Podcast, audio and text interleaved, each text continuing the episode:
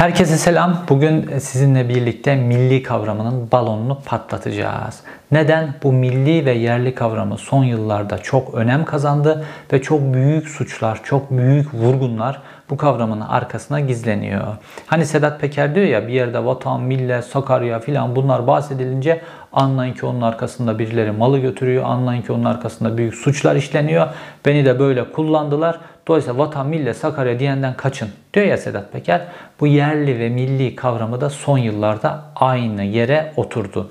Neden? Çünkü rejim değişiyor ve rejim kendi yeni söylemini üretti. Şimdi bu milli kavramının arkasına gizlenen ilk adımdan, en basit şeyden gideceğiz. Milli piyade tüfeğinden. Ve bu milli piyade tüfeğinin ismine milli denerek nasıl Mehmetçiğin hayatının tehlikeye atıldığını, zorunlu askerliğe giden o ana kuzularının hayatının nasıl tehlikeye atıldığını, bunun arkasından nasıl büyük bir vurgun yapıldığını, bu işin içerisine yok askeri casusluk, yok uluslararası skandallar filan bunların sokulduğunu, nasıl başka bir ülkeyle bu tezgah için anlaşıldığını filan bunların hepsini anlattığımda kafanıza bu milli kavramıyla nasıl büyük vurgunlar yaptı oturacak. Çünkü bunun daha büyük adımları var. Milli gemi var, milli tank var, milli otomobil var, milli savaş uçağı var. Var olu var. Fakat ben size en basitten asker olan kişinin eline verilen ilk silah tüfek. Bu tüfekten gireceğim ve bu tüfek üzerinden nasıl hayatımızın ucuza satıldığını, nasıl vurgunlar yapıldığını anlatacağım ve bu milli balonunu bugün hep beraber patlatacağız.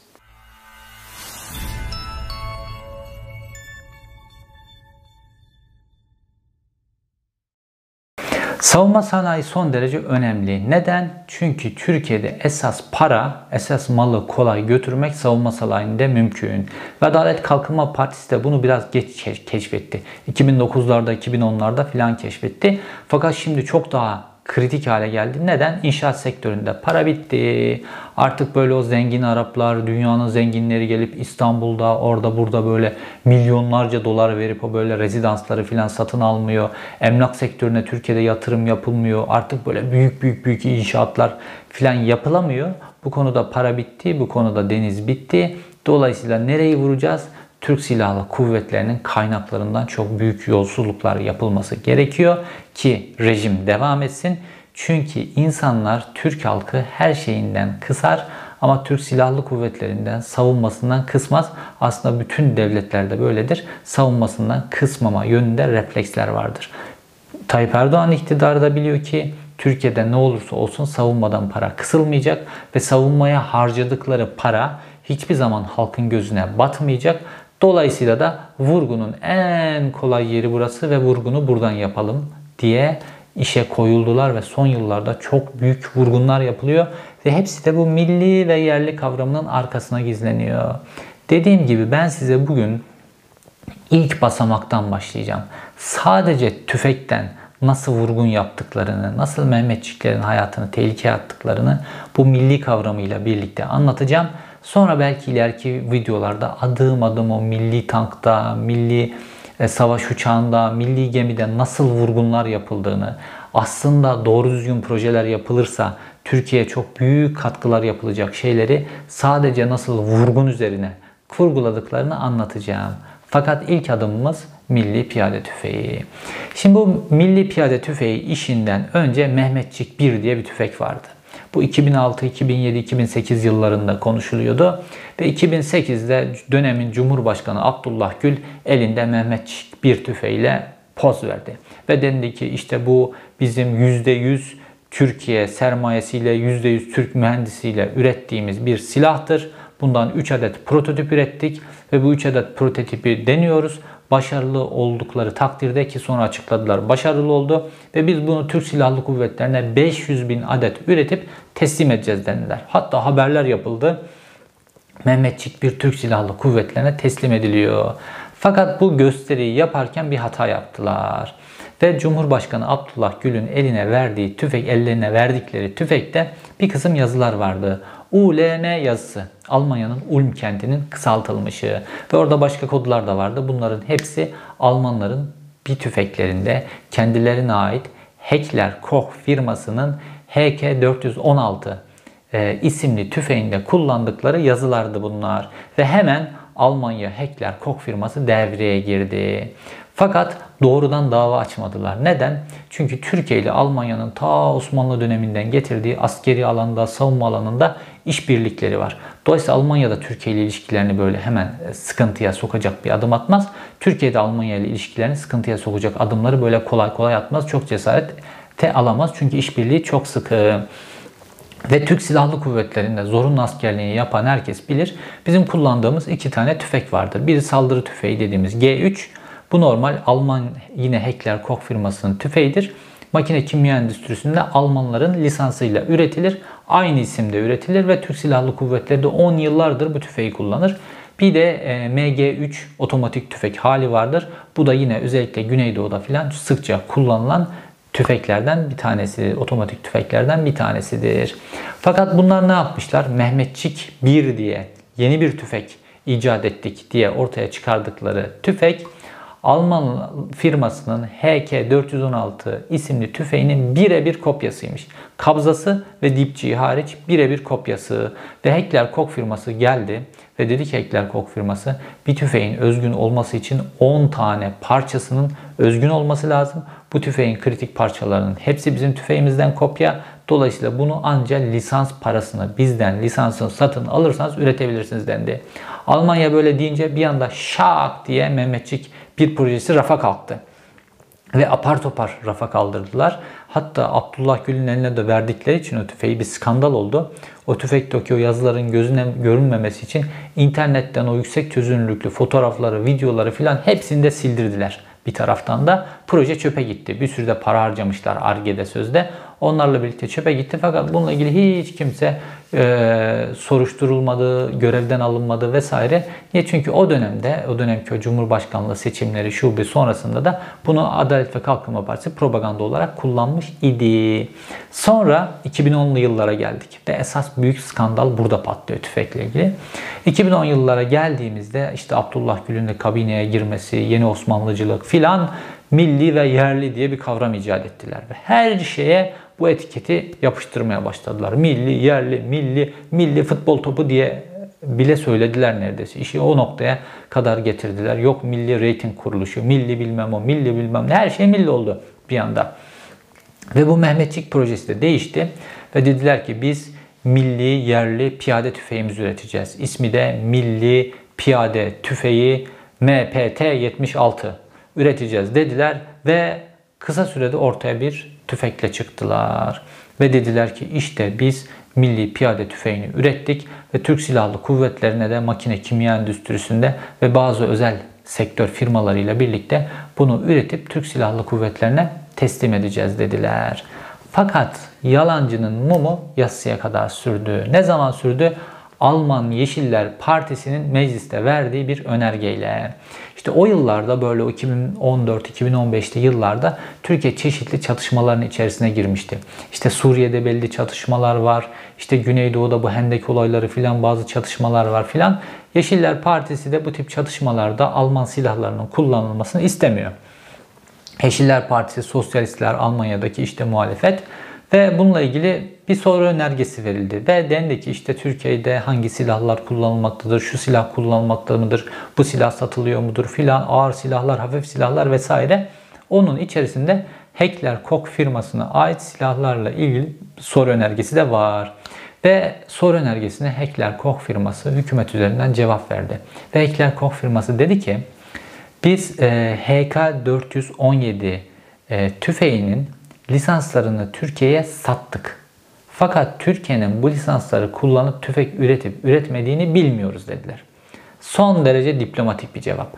Yani Türkiye bu lisansları spor olsun diye mi aldı? Elbette ki Türkiye bu lisansları satın alıyor ki bununla tüfek icat edecek ki bahsettikleri HK417 tüfeği Amerikan ordusu tarafından, Norveç ordusu tarafından, dünyanın saygın orduları tarafından satın alınıyor, kullanılıyor. Çünkü çok gelişmiş birkaç tane teknoloji eklemişlerdi ve alaşımında özellikle tüfeğin namlusunun çok yüksek atışa rağmen, atış sayısına rağmen ısınmadığı bir alaşım icat etmişlerdi.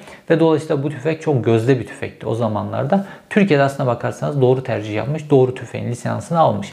Mehmetçik bir tüfeği HK416'nın taklitiydi. Şimdi HK417'nin yani bir modelinin lisanslarını Türkiye almış. Fakat Türkiye'de Türk ordusuna hiç HK417 teslim edilmedi. Türkiye bu lisansları aldı. Niye aldı? Makine kimya endüstrisinde hiç HK417 üretilmedi makine kimya endüstrisinde. O zaman niye aldınız? Bu paraları niye verdiniz? Niyesi çok kısa sürede ortaya çıktı. Ve silah uzmanlarının yaptığı karşılaştırmada olayın e, bam çok kısa sürede ortaya çıktı. Ve baktık ki milli piyade tüfeğinde işte Almanların o uyarısı dikkate alınmış. Hani Almanlar diyor ya 10 tane parçası özgün olmak zorunda diyor ya. Bunlar da almışlar makine kimya endüstrisinin e, üstün yöneticileri. Almışlar bu tüfeği, Alman tüfeğini ve buna tersine mühendislik uygulamışlar. Tersine mühendislik nedir? İşte mesela bir araba vardır. O arabayı Çinliler yapıyor ya orasını değiştiriyor, burasını burasını biz icat ettik diyorlar. O lisans e, şeylerinden. Ha Çinliler için problem değil. Zaten lisans lisans taktıkları yok. Fakat Türkiye için mesele öyle değil. Ve almışlar bu tüfeği tersine mühendislik yapıp 10 tane parçasında değişiklik yapmışlar. Şimdi bu parçaların 8 tanesi makyaj. Bunlar önemli değil. Fakat sırf lisans anlaşmalarını aşabilmek için ve milli piyade tüfeği ürettik diye propaganda yapabilmek için kamuoyuna ve buradan vurgunu yapabilmek için iki tane kritik parçada değişiklik yaptılar. Ve bu iki kritik parçadaki değişiklik hem hazineye çok büyük zararlar getirecek çünkü tüfeği daha güvensiz ve ömrünü daha kısa hale getiriyor. Hem de bu tüfeği kullanan Türk Silahlı Kuvvetleri'nin erlerini, subaylarını, özel kuvvetler mensuplarını hepsinin hayatını tehlikeye atan, hayatını hiçe sayan iki tane çok önemli kritik mühendislik, negatif mühendislik, tersine mühendislik değişikliği var. Şimdi size tek tek komedi gibi bu 10 tane değişikliğin listesini sunuyorum. Birinci değişikliği kabzada yapmışlar. Kabzasını değiştirmişler. Kabzayı uzatmışlar biraz. Geriye doğru almışlar. Açısını değiştirmişler. Farklı desen farklı plastik koymuşlar. Kabza dediğimiz şey elimizde tüfeği tutup tetiği çektiğimiz nokta. Burada değişiklikler yapmışlar. Orijinal Alman tüfeğinin değişiği haline getirmişler kabzayı. İkinci değişiklikte dipçiyi değiştirmişler. Normalde Alman firma dünyada standart olarak kullanılan ve yüzlerce çeşidi satılan herkesin kendi istediği gibi renge, tahta mı kullanmak istiyor, metal mi, plastik mi, şeffaf mı filan yüzlerce çeşidi satılabilen bir tüfek mekanizması var. Hani cep telefonunun şarj aleti gibi hepsi birbirine uyan iPhone hariç uymuyor. Ondan sonra onun dışındakilerin hepsinin birbirine uyduğu bir mekanizma yapmışlar. O da nedir? Bir tane orada düğme var. Düğmeyi çekiyorsunuz. Tüfeğin dipçiğini kendi omuzunuza göre uzaklığı ayarlayıp istediğiniz yerde bırakıyorsunuz ve orada kalıyor. Bunun yerine tutupmuşlar o mekanizmayı değiştirmişler. Sırf bir değişiklik yaptık diye, özgün diye. Tüfeğini alıyorsun, e, dipçini sağa çeviriyorsun. Sonra oraya 12 tane kademe koymuşlar sadece. 12 kademeden bir tanesine yerleştiriyorsun. Sonra tekrar sola çeviriyorsun ve e, dipçik orada sabit kalıyor. Şimdi tüfek e, eğer yerliyse ve ihraç edilecekse, %100 Türk malıysa ihraç edilecekse normal dipçik standartının dışına çıktığı için burada tek dipçik kullanılabiliyor. O yüzlerce üretilmiş dipçikten faydalanamayacağı için diğer ordular kendi iklim şartlarına ona buna göre. Dolayısıyla bu negatif bir şey bu tüfek için. Fakat sırf değişiklik yaptık demek için tüfeği eski teknolojiye döndürmüşler. Farklı bir dipçik mekanizması kullanmışlar. Bu ikinci değişiklikte. Üçüncü değişiklikte e, tüfeğin e, emniyet manivel, manivelası var. Normalde emniyet manivelasını Alman e, firma sağ koymuş. Bunlar işte solaklarda kullanır diye tüfeğe tutmuşlar. Bir de soldan manivele koymuşlar. Yani çift emniyet manivelası koymuşlar. Oysa tüfeği eğer solak biri kullanacaksa e, kovanın çıkış yerini de değiştirmeniz gerekiyor. Yani solak biri için tüfeğin yeniden üretilmesi gerekiyor neredeyse. Ama bunlar tutmuşlar. Alman tüfeğinde tek manivele var. Emniyet manivelası. Bizde çift manivela. Al sana bir değişiklik. Oldu üçüncü değişiklik. Dördüncü değişiklikte tüfeğin, tüfeğin üstündeki ön ve arkadaki nişangahlarının şeklini değiştirmişler. Değişik bir şekilde nişangah yapmışlar. Bu da olmuş bir değişiklik. Dördüncü değişiklik. Beşinci değişiklikte şarjör boşluğunun önüne 45 derecelik bir tane plastik parça koymuşlar. Hani kısa bir tutuş yaparsan orada 45 derecelik bir parça ki bu tüfeğin kısa tutuş yapılması çok mümkün değil. Ona rağmen öyle 45 derecelik bir tane parça eklemişler. Ekstra bir plastik parça eklemişler. Al sana bir değişiklik. Hep makyaj değişiklikler. Bunların hepsi makyaj değişiklikler. Tüfeğin özüyle hiçbir ilgisi yok. Altıncı değişiklikte şarjör çıkarma düğmesini oval yerine yuvarlak yapmışlar tüfekte. Yedinci değişiklikte tetiğin korkuluğunu yuvarlatmışlar ve tüfekle bütünleşik tek parça haline getirmişler. Normal Alman orijinalinde alt taraf düz ve çelik ona ve çıkartılabilir bir parça şeklinde yapılmış ve mukavemetli bir parça. Fakat Türkiye'nin üretiminde onu yuvarlak hale getirip alüminyum hale getirmişler. Alüminyum aslında daha kolay ezilebilen bir malzeme. 8. değişiklikte namluyu saran bir tane ray mekanizması var. Bu ray mekanizmasının üzerine işte dürbün takılabilir, bomba atar takılabilir, çeşitli aksesuarların takılabildiği bir ray mekanizması var. Normalde o ray mekanizmasının şekli birbirine paralel çizgiler el tutumunu kolaylaştırmak için. Bunlar almışlar tüfeğe yerli, milli filan diyeceğiz ya.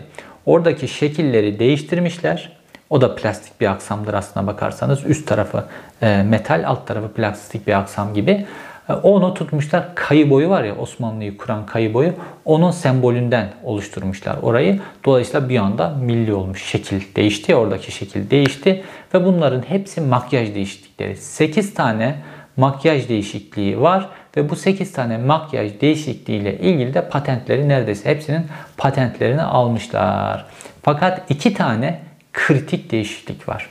Bu iki kritik değişiklik işte hem Türkiye'nin bütçesine zora sokacak ileride değişiklikler, hem Türk Silahlı Kuvvetleri'ne zora sokacak değişiklikler, hem de Mehmetçiğin hayatını tehlikeye atacak değişiklikler. Çünkü bu değişiklikler tüfeğin mekanizması ile ilgili yapılmış. Çünkü lisansta yedirebilmek için bunu tüfeğin mekanizmasının değişik olması lazım. Ve bu mekanizmada da ne yapmışlar tersine mühendislikte Almanların ürettiği ve kendilerine göre mükemmelleştirdikleri mekanizmayı bozmuşlar, tarif etmişler. Dokuzuncu değişiklikte tüfeğin pistonu. Tüfeğin pistonunu hareket ettiren, geri iten bir mekanizma var ve Almanlar burada ikili bir mekanizma kullanmışlar. Bir gaz pistonuyla bu itiliyor, hareket ettiriliyor. Bir de yay var. Orada yaylı mekanizma var. Ee, e, milli piyade tüfeğinde bu ikili mekanizma yerine sadece dipçiğin içerisine oval biçimde yerleştirilmiş bir yayla pistonun hareketi sağlanmış. Fakat bütün silah uzmanları üzerinde ortak durdukları nokta bu değişiklik e, tüfeğin ömrünü kısaltacak bir değişiklik. Çünkü hem gaz mekanizması hem yay olduğunda pistonun hareketi son derece muntazam bir şekilde, hatasız bir şekilde oluyor. Fakat sadece yaya güvendiğiniz zaman o yayın ömrü, yayın gücü, yayın alaşımına bağlı olarak tüfeğin esas mekanizmasına sürtmeler, hasar, tüfeğin esas mekanizmasının ömrünü kısaltacak bir durum ortaya çıkıyor. Bu da bütçeye zarar verdiği gibi tüfeğin ömrünün ola ki bir çatışmanın ortasında bitmesi, ola ki tüfeğin bir çatışmada çok kullanılması nedeniyle oranın ısınması, sürtünmeden dolayı bazı hatalar ortaya çıkması durumu var. Ve 10. değişiklikte esas olarak çok daha büyük bir skandala imza atmışlar. Şimdi boş kovanı atan bir mekanizma var. Ve orijinal Alman tüfeğinde HK417'de buraya ikili bir mekanizma koymuşlar. Mekanizmalardan birisinde bir arıza olduğunda ikinci mekanizma boş kovanı dışarı fırlatıyor ve tüfek tutukluk yapmadan, tüfek arıza yapmadan görevine devam ediyor. Fakat tutmuşlar sırf bir değişiklik yapmak için bu iki mekanizmanın sayısını teke indirmişler. Ve oraya tekli bir boş kovanı fırlatan mekanizma koymuşlar.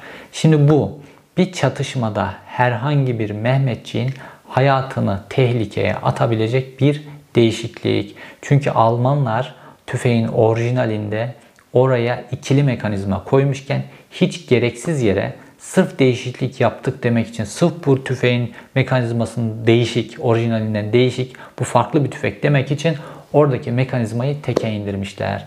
Ve böylece kağıt üzerinde 10 tane değişikliği, 10 tane özgünlüğü sağlamışlar. Fakat tüfeğin alışımı, alaşımı, fakat tüfeğin esas diğer mekanizmalarının işleyişi filan bunların hepsi aynı. Ve Alman firması da tabii ki bunu yememiş. Ve dolayısıyla da Alman firmasından HK417'nin lisansını almışlar. Şimdi bir tüfeği alıp kopyalamak zor değil. Tüfeklerle ilgili, piyasadaki bütün tüfeklerle ilgili bakın çizimleri internette var zaten bu tüfeklerin çizimleri. Neden? Çünkü bu tüfekler aynı zamanda da işte bazı ülkelerde sivillere satışı serbest. Mesela Amerika'da sivile satışı serbest. Dolayısıyla tüfeği kopyalamak kolay. Alırsınız, 3D yazıcıya koyarsınız, tüfeği kopyalarsınız, üretirsiniz. Fakat ondan sonra karşınıza inanılmaz bir lisans davası gelir uluslararası telif hakları çerçevesinde. Dolayısıyla bu lisans davasını yememek için kimse bu tüfeği kopyalayamaz. Yoksa tüfek gibi mekanizmalı şeyleri kopyalamak kolay. Mesela arkasında bir yazılım yok, şu yok, bu yok filan. Ve Türkiye'de bu tüfeği böyle kopyalasa da uluslararası telif hakları açısından yememiş. Çünkü baktığımızda tüfeğin alınmış lisansları, alınmış telif hakları var ve bunların hepsi işte saydığım kozmetik malzemelerle ilgili. Fakat esas kritik parçalarla ilgili, alaşım vesaire gibi şeylerle ilgili baktığımızda karşımıza hiçbir lisans çıkmıyor. Ve Almanlardan mecburen HK417'nin lisansı alınmış.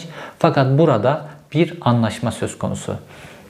Şimdi Alman tarafı bu tüfeğin Türkiye'de üretilip Türkiye'nin içerisine girdiği çatışmalarda kullanılmasıyla ilgili kendi iç bünyesinde baskı yeme ihtimali var iktidarların. İşte Yeşiller tarafından, Sosyalistler tarafından baskı yeme ihtimalleri var. E, Türk tarafı da Türkiye'nin içerisinde biz milli piyade tüfeği üretti, ürettik diye seçimlerde propaganda yapmaya ihtiyacı var.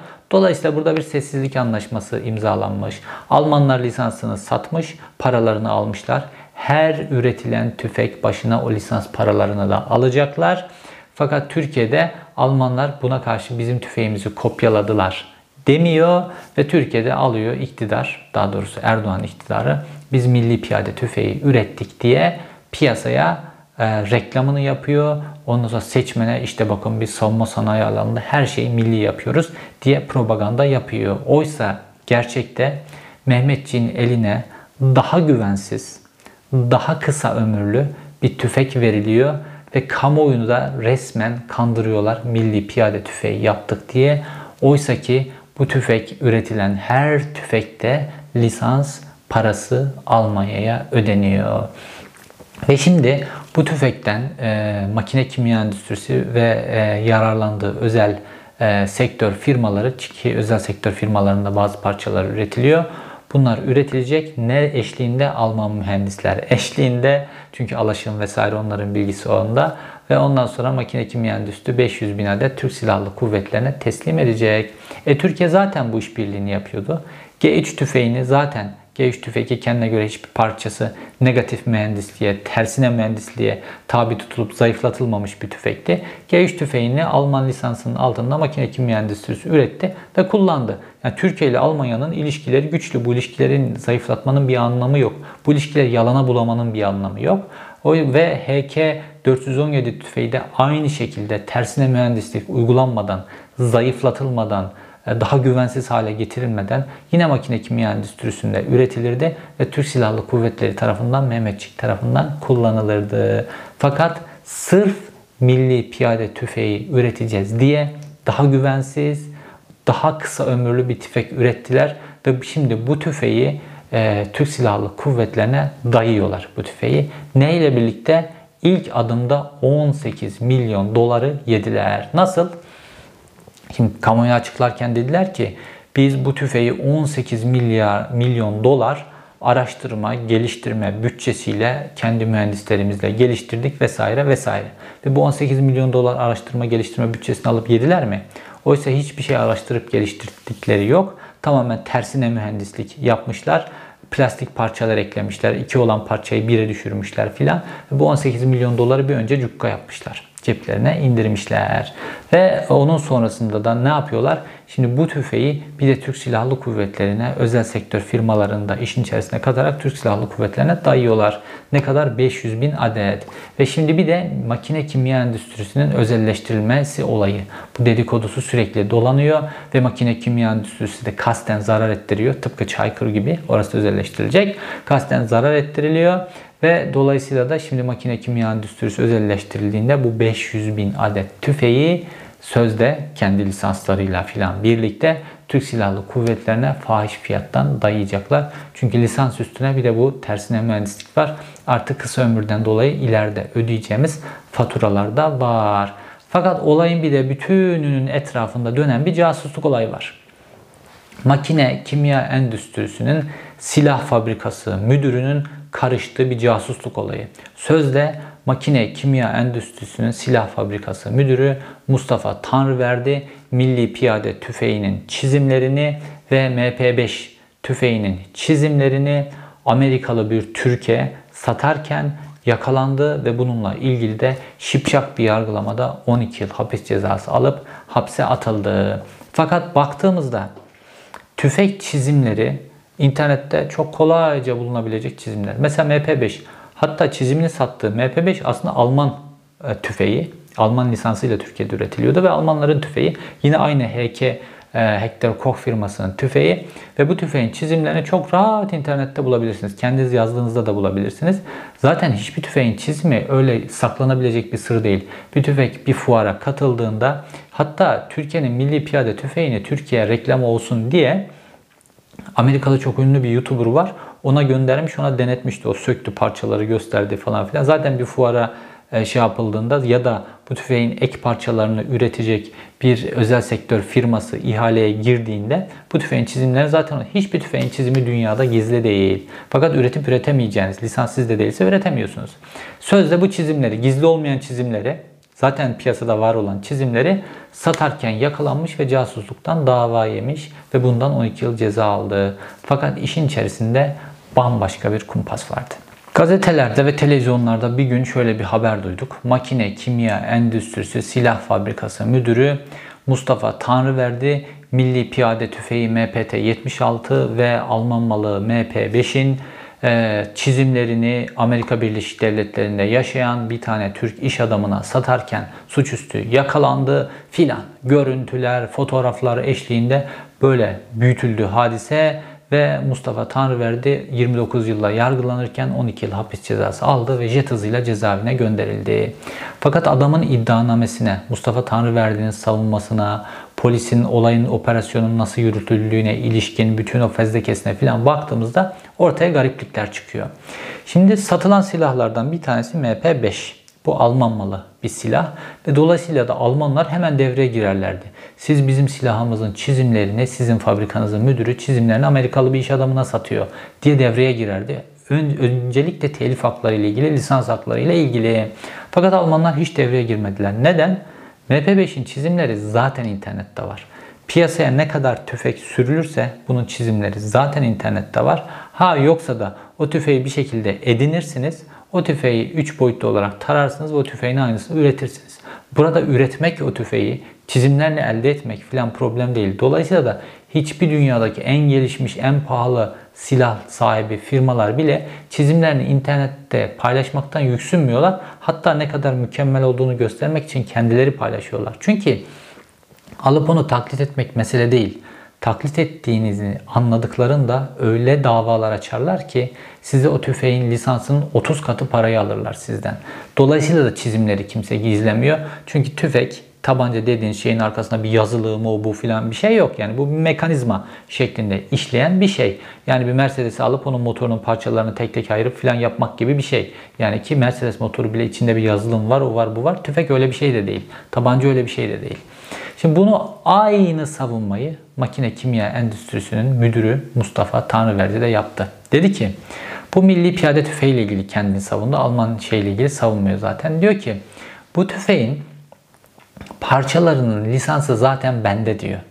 Ee, ve hakikaten baktığımızda kendisi bu tüfeğin o işte az önce saydığım makyaj parçaları var ya o makyaj parçalarının çizimleriyle ilgili lisans kendi ismine te- tescilli. Şimdi o lisanslar makine kimya endüstrisine ait ama bir de o, orada işte geliştiren kişi falan diye bir lisanslamada isim oluyor. Ve hakikaten Mustafa Tanrıverdi'nin ismi var. Mustafa Tanrıverdi diyor ki zaten bu çizimler gizli de değil diyor.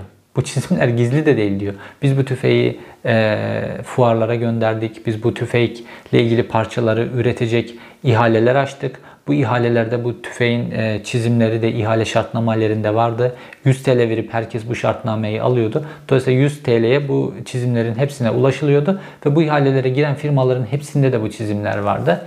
E, e, o zaman şeyde soruyor. O zaman diyor ki niye diyor e, bunu o zaman madem gizli değil e, savcı ve hakim madem gizli değil bunu niye satıyordun 360 bin dolara? Amerika'da yaşayan makine, kimya endüstrisi e, temsilcisi iş adamı Kutlay K'ya niye satıyordun? Burada Kutlay K'ya dönüyoruz. Kutlay K'nın savunması şöyle. Diyor ki e, Mustafa Tanrıverdi benimle ilişkiye geçti ve bana dedi ki ben sana MPT 76 Milli Piyade Tüfeği'nin e, çizimlerini ve MP5'in çizimlerini sana satabilirim 360 bin dolara. Ben de diyor e, bir silah fabrikası kuruyordum o sırada. Bunları alıp üretebilirim falan diye düşündüm ve tamam dedim geldim Türkiye'de buluştuk. Sonra benim e, vicdanım Türkiye'de buluşacakken benim vicdanım el vermedi. Türkiye'nin böyle önemli değerlerinin yurt dışına çıkmasına vicdanım el vermedi. Dolayısıyla gittim savcılığa bununla ilgili bilgi verdim. Polis de bunu takip etti. Sonra casusluk sırasında ben parayı verdim filan o sırada yakalandı. Olay böyle oldu. Ve dolayısıyla da bu kişi polisle işbirliği yaptığı için şu an hala makine kimya endüstrisinin Amerika Birleşik Devletleri temsilcisi olarak işine devam ediyor. İş adamı olarak işine devam ediyor. Enteresan bir durum. Şimdi zaten internette olan çizimler, zaten ulaşabilecek çizimler, alıp 3 boyutlu tarayıcıda zaten ulaşabileceğiniz bir şeye 360 bin dolar niye verirsiniz? Çok gizli bir şey değil. İnternette var olan şeyler. Yani ne makine kimya endüstrisinin silah fabrikası müdürü e, Tanrı verdi. Bu çizimlerin zaten internette olduğu, zaten bu çizimlere ulaşılabileceğini bilmeyecek kadar salak ne de Amerika Birleşik Devletleri'nde silah fabrikası olan ve silah satım işi yapan birisi bu çizimlerin internette olduğunu çok kolay biçimde 3 boyutlu olarak da çıkartılabileceğini bilmeyecek kadar salak. Bu işin içerisinde bir tezgah var. Fakat Mustafa Tanrıverdi sürekli bir kumpasa uğradığını söylese de bu kumpasın ne olduğunu bir türlü mahkemede açıklayamıyor. İşte bu kumpas ne biliyor musunuz? Bu kumpas rant. Türk Silahlı Kuvvetleri üzerinden elde edilen rant ve makine kimya endüstrisinin bu çerçevede kullandığı rant. Bu rant paylaşımı ile ilgili anlaşılan Mustafa Tanrıverdi bir yerde problem oldu ve Mustafa Tanrıverdi'yi böylesine bir kumpasla işin içerisinden çıkartıp hapse tıktılar. Şimdi makine kimya endüstrisinin etrafında dönen bir rantlar var. Bunların en önemlisi Suriye'deki rant. Hatırlayın bu Suriye Savaşı başladığından beri makine kimya endüstrisinin orasındaki deposunda, burasındaki deposunda sürekli patlamalar oluyor. Ve patlamalarla ilgili sonra envanter çıkarılıyor. Şu kadar mühimmat, şu kadar silah falan yok oldu, tahrip oldu, bu patlamalarda yok oldu diye tutanaklar tutuluyor. Sonra baktığımızda uluslararası başka raporlara, özellikle savaş suçları ile ilgili çeşitli raporlara baktığımızda makine kimya endüstrisine ait mühimmat, makine kimya endüstrisine, endüstrisine ait silahların Suriyeli radikal grupların ellerinde olduğunu görüyoruz. Hatta bunların fotoğrafları var. MK damgalı ee, orada MK'nin ismi yazan fotoğrafları falan var. Şimdi bu patlamada yok edilmiş gibi gösterilip işte o Suriye'deki e, büyük milyar dolarlık silah sektöründe kullanılan bir rant kısmı var. İkincisi işte bu milli piyade tüfeği benzer biçimde böyle milli, yerli diye kamuoyuyla yutturulan ama bunların hiçbirisinin yerli ve milli olmadığını bilen adamlardan bir tanesi de Mustafa Tanrıverdi. Hatta Mehmetçik bir tüfeğinde de Mustafa Tanrıverdi var. Milli Piyade Tüfeği'nde de Mustafa Tanrıverdi var. İkisinde de o görevdeydi. görevdeydi. Abdullah Gül'ün eline o fake tüfeği veren de o.